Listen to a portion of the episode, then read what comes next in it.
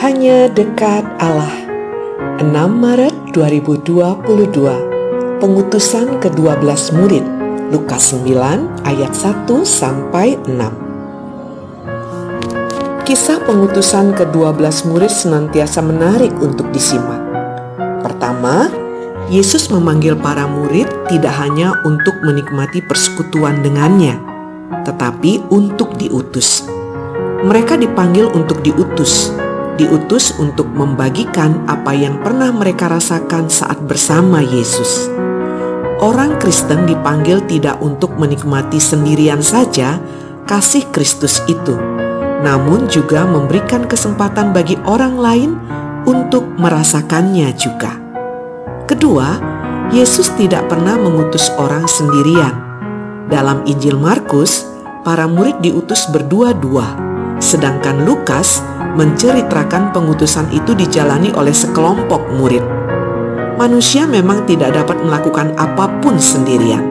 Dengan berdua-dua atau berkelompok, mereka dapat saling dukung, juga saling asah.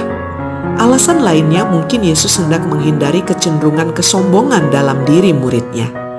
Jika hanya satu orang, saat berhasil, mudah bagi dia untuk menyatakan kepada dunia bahwa karena dia dia sendirilah sukses dicapai.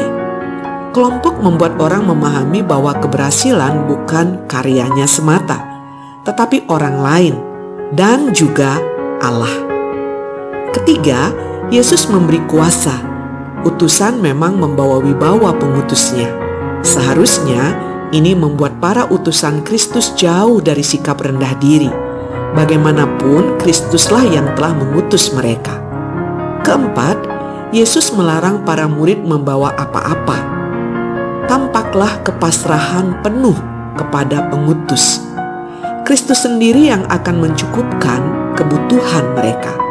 Utusan semestinya pasrah total kepada sang pengutus.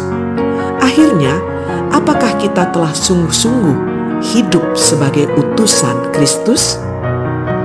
Salam semangat dari kami literatur perkantas nasional, sahabat Anda bertumbuh.